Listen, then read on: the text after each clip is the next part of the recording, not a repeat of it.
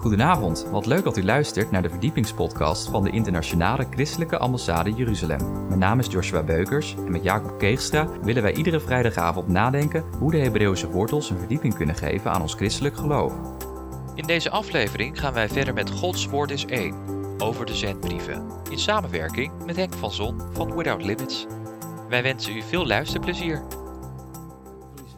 Ja, dank je. Want uh, de geschriften uit het Nieuwe Testament worden natuurlijk ook de brieven genoemd. Ja. En die worden zo gerangschikt dat uh, het aantal van uh, de evangelisten Paulus, die zijn de meerderheid. En die worden als eerste gedaan. En dan de overige brieven uit het Nieuwe Testament van Petrus en Jacobus en noem maar op. Dus, en de langste van Paulus staat voorop. Romeinen, die hebben we vorige keer gedaan. Ja. Nou, dan staan er nog een paar van die langere brieven. Korinthebrief, de eerste en de tweede. Dus daar gaan we ons eerst ook uh, over buigen. Hm. En een van de eerste teksten uit die 1 Korinthebrief is 1 Korinthe 6, vers uh, 19. En dat heeft alles te maken met dit thema van dit, uh, deze lezing over Gods woord is één. Ja. Dat wij ook opgeroepen worden om één te zijn, zoals God één is. En er staat in 1 Korinthe 6, vers 19. Ja. Daar staat: Of weet gij niet dat uw lichaam een tempel is van de Heilige Geest die in u woont, die gij van God ontvangen hebt, en dat gij niet van uzelf zijt? Want gij zijt gekocht en betaald, verheerlijk dan God met uw lichaam. Ja, amen. Mooie tekst. Ja, hele mooie tekst. En dat heeft natuurlijk alles te maken met dat het evangelie ook in ons hart verder mag gaan. Ja. Zoals wij een tempel van de Heilige Geest genoemd worden. En die tempel was al een afschaduwing van de hemelse heerlijkheid. Die één is in de hemel. En Mozes moest die, eerst die tabernakel en later Salomo de tempel bouwen. Maar die had ook weer die drie onderdelen van de voorhof, het heilige en het allerheiligste. De voorhof, dus stond het uh, altaar en dat wasvat. Het heeft natuurlijk alles te maken met het offer van Jezus en de afwassing van de zonden. En dan pas kon hij naar binnen, het heiligdom binnen. En dat was die menorah, een beeld van de geest die het licht doet schijnen. Ook over die toonbroden, het brood ten leven. En dan pas in het allerheiligste, waar de troon van de Vader is. Dus je ziet, via de Zoon en de Geest kom je bij de Vader. En die tabernakel moest één zijn.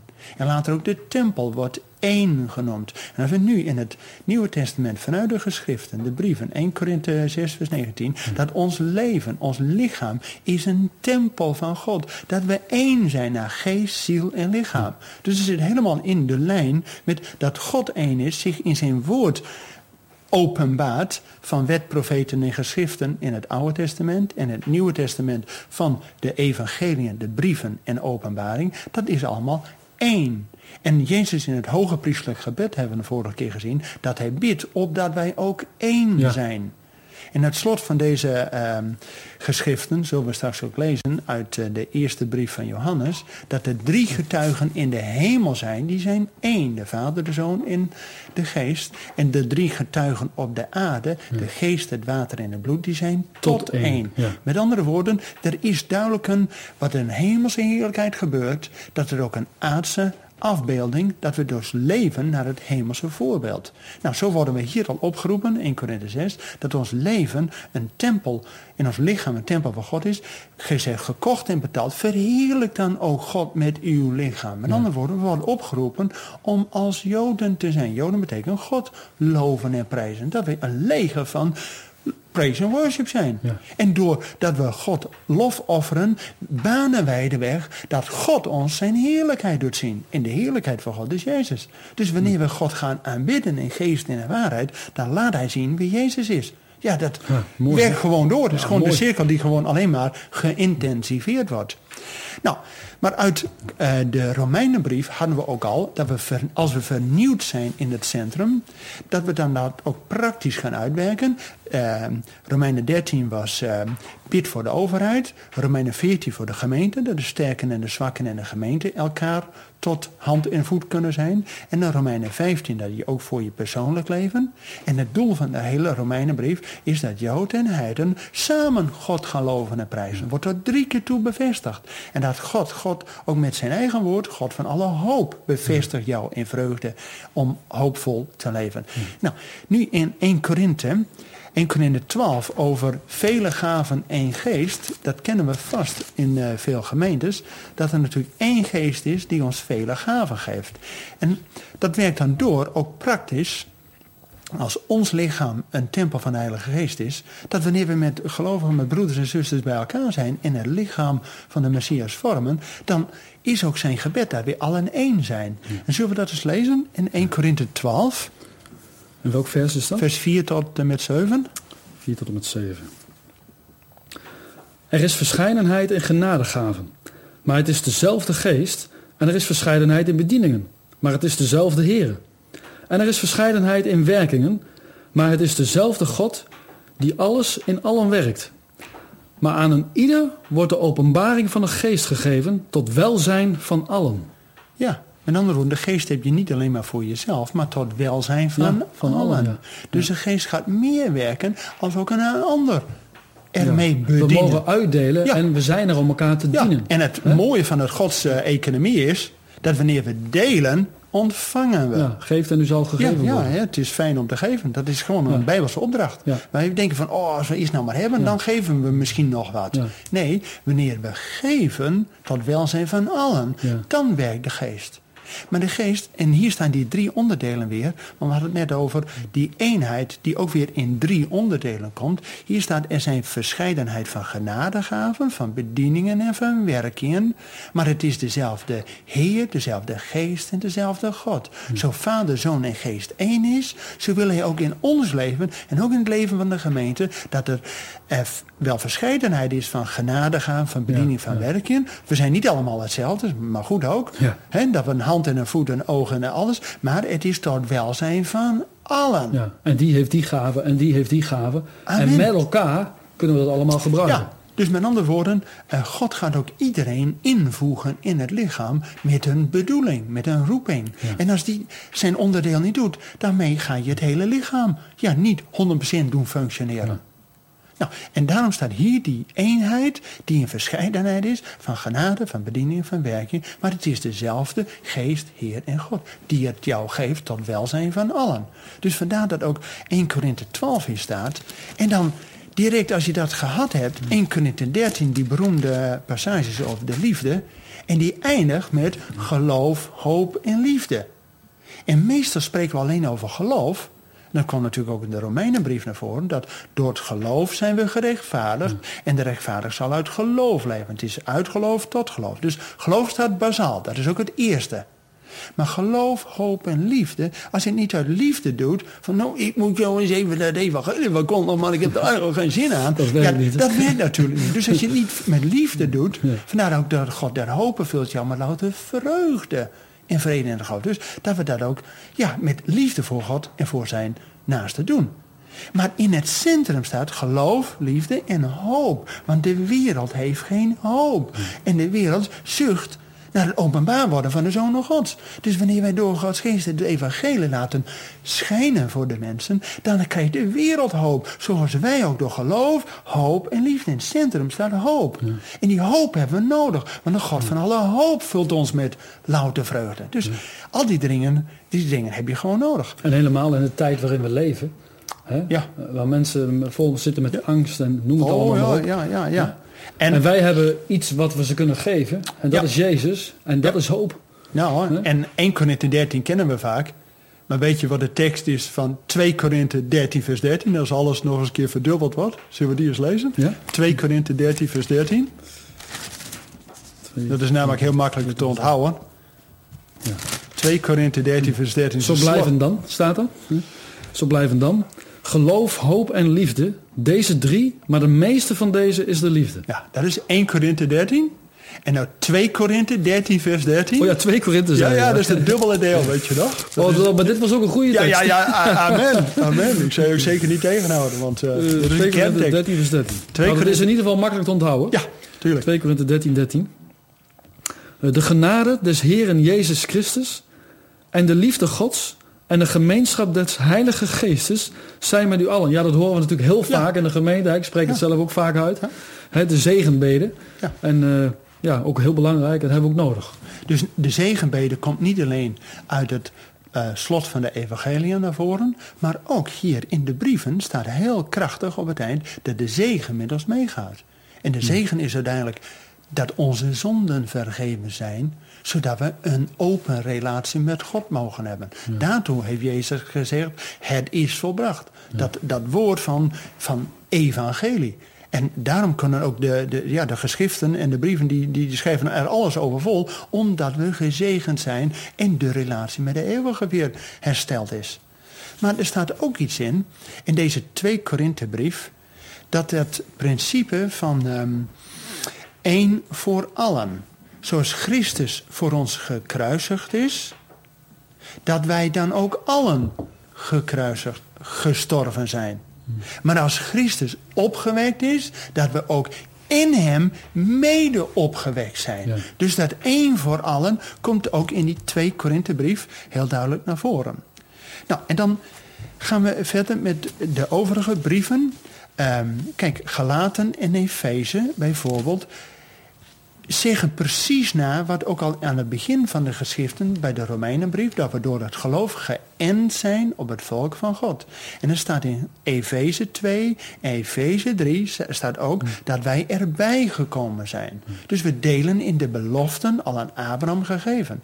En er staat ook in de Galatenbrief, en Galaten 3, precies in het centrum van de Galatenbrief, dat het evangelie eerst aan Abraham verkondigd is maar ook naar ons gaat. En dat Jezus ons bevrijd heeft van de vloek der wet, zodat de zegen van Abraham, de zegen van de wet, door kan gaan met de belofte van de Heilige Geest. Dat is dat extra, dat we door de Torah wijst het op Christus, dat we de zegen ontvangen, omdat Hij ons van de vloek heeft bevrijd. En dat we ook nog die belofte van de geest erbij krijgen. Wanneer we nodig, anders kunnen we geen getuigen zijn. Nou, dat staat zowel in de Romeinenbrief, de kern van de Efezebrief en het centrum van de Galatenbrief. Hè, dat wij erbij, mede-erfgenamen, er helemaal bij horen. En wat is dan het slot van die Galaten? Dat kennen we vast. Galaten 5 en 6, hè, de vrucht van de geest. Want die belofte van de geest, dat kwam erbij. En wat is nou die vrucht van de geest? Die, die kennen we vast. Zullen we die tekst lezen? Gelaten 5, vers 22? Ja, dat is de bekende tekst. Hè? Maar de vrucht van de geest is liefde, blijdschap, vrede, langmoedigheid, vriendelijkheid, goedheid, trouw, zachtmoedigheid en zelfbeheersing.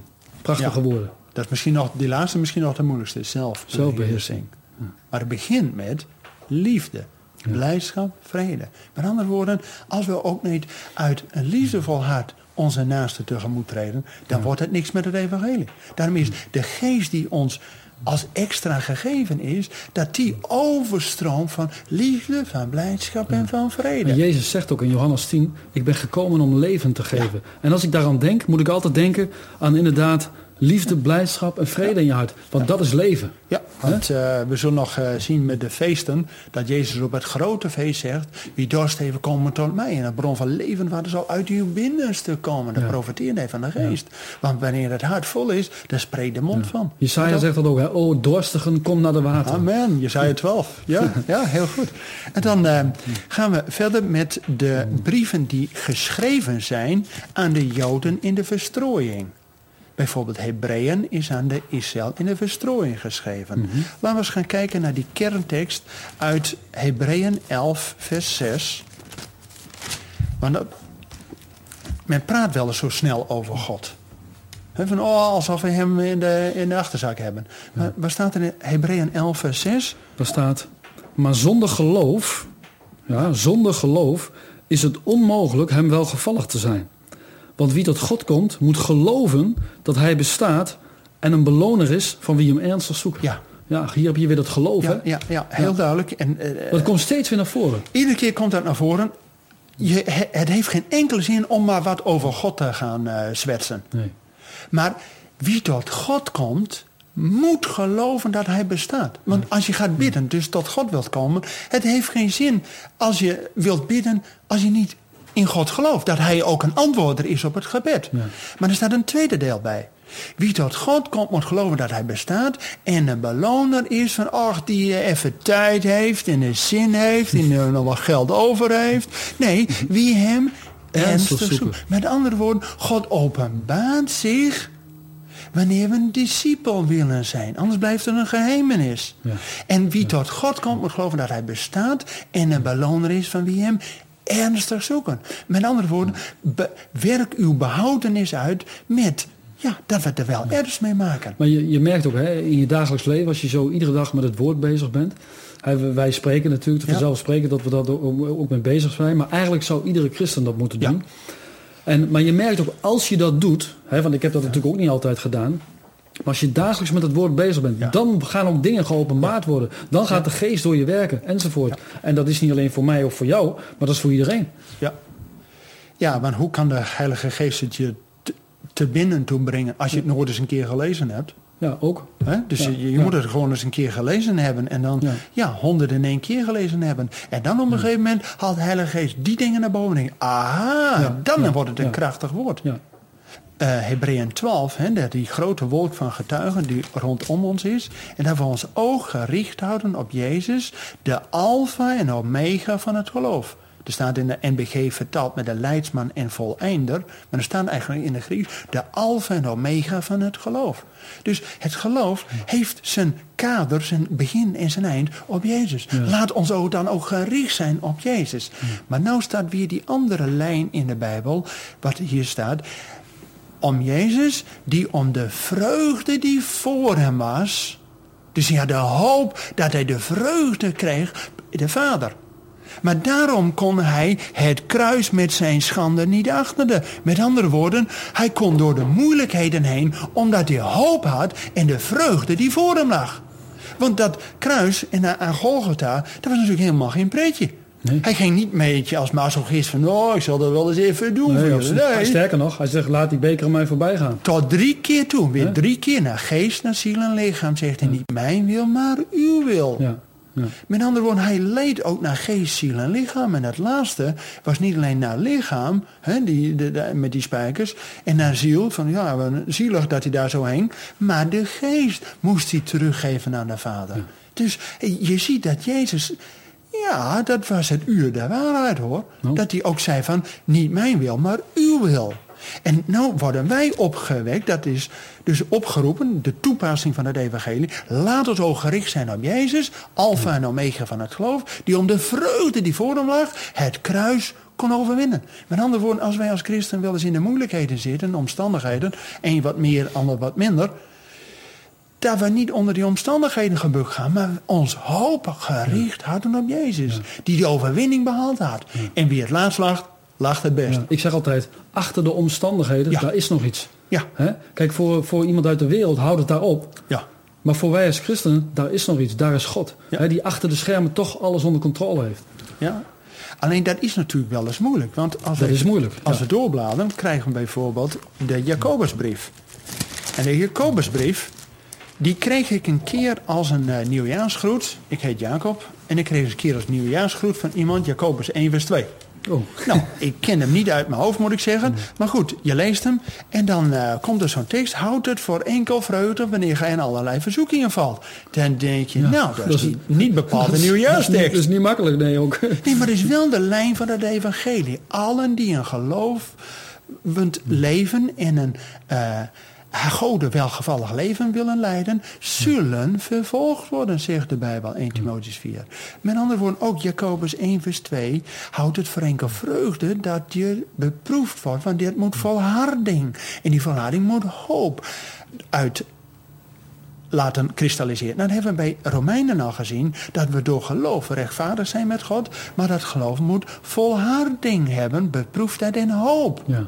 En die bevestigt God omdat God zelf de God van de hoop is, die ons de kracht geeft. Maar ook in Jacobus wordt niet voor niets gezegd van ja, het kan soms moeilijk worden, maar houd het voor enkel vreugde. En daar heb je die geest voor nodig, van liefde, blijdschap, vrede, om het vol te houden. Want als je zonder de geest probeert uit eigen kracht, loop je stuk tegen de omstandigheden. Maar is het ook niet zo dat je, dat je echt in geloof moet ontvangen? Ja. Dat God alle dingen doet medewerken ten goede. Ja. Als je dat werkelijk in geloof hebt ontvangen, is daar geen ruimte voor depressie, wat je Nee. ook overkomt. Nee. Als je dat weet. En de, de vraag is niet, waarom geeft God het? Of, of waarom overkomt mij dit? Nee. Ja. Maar als wij geloven wat het woord zegt, en Ja. ook in deze tekst, dan zit daar heel veel kracht in, denk ik. Ja, want het wil niet zeggen dat als je tot geloof bent gekomen, dat er dan geen moeilijkheden op Nee, je pad natuurlijk niet. Nee. nee. Dus Nee, Juist dan begint misschien wel de strijd. Ja, ja, hè? Want ja. dan gaat de duivel aan je trekken, want die is daar niet blij mee. ja, ja. Maar laten we tot slot uit dit gedeelte van de brieven lezen. Uit de brieven van Johannes. De eerste brief van Johannes, het laatste hoofdstuk. Johannes 1 Johannes 5. Ja. Want toen ik zelf die eerste tekst las... toen was ik zelf nogal bezig met de filosoof Nietzsche. En Nietzsche, dat is de man van eh, de God is dood theologie. Ja. Nou, dat weet, ik ik heb bijna al zijn 40 boeken gewoon voor mijn studie moeten lezen. Nou, daar word je depressief van. Hè? me Anders praat hij je wel in de, de, in de depressie. Ja. Nou, dat was niet makkelijk. Ik werd er gewoon ziek van. Tot op een gegeven moment ik deze tekst in mijn stille tijd las. Gewoon, hè? Uit gewoonte lees je Gods woord. En dan 1 Johannes 5 vers 1. Maar, maar even een vraag Ja? tussendoor, want, want eh, eh, dat was voor je opleiding theologie. Eh, nou, filosofie was dat. Of, Maar- of ja, filosofie, Ja. sorry. Nee, ik wil zeggen, want waarom moet je dat dan lezen? Ja. Maar dat was dus voor, de, voor filosofie. Dat had dus niks met, met, met het Nee. geloof te maken. Nee, nee, sterker nog, met Nietzsche wordt je bijna al je geloof je ontnomen. Ja. De God is dood theologie, nou dat was niet makkelijk. Totdat ik deze tekst las, 1 Johannes 5 vers 1. Ja. En ieder die gelooft dat Jezus de Christus is, is uit God geboren. Met andere woorden, weet je nog dat we het hadden dat Jezus de zevende uit de dood was? Maar de eerste zes die kwamen weer aan deze kant, maar die moesten op een gegeven moment er weer doorheen.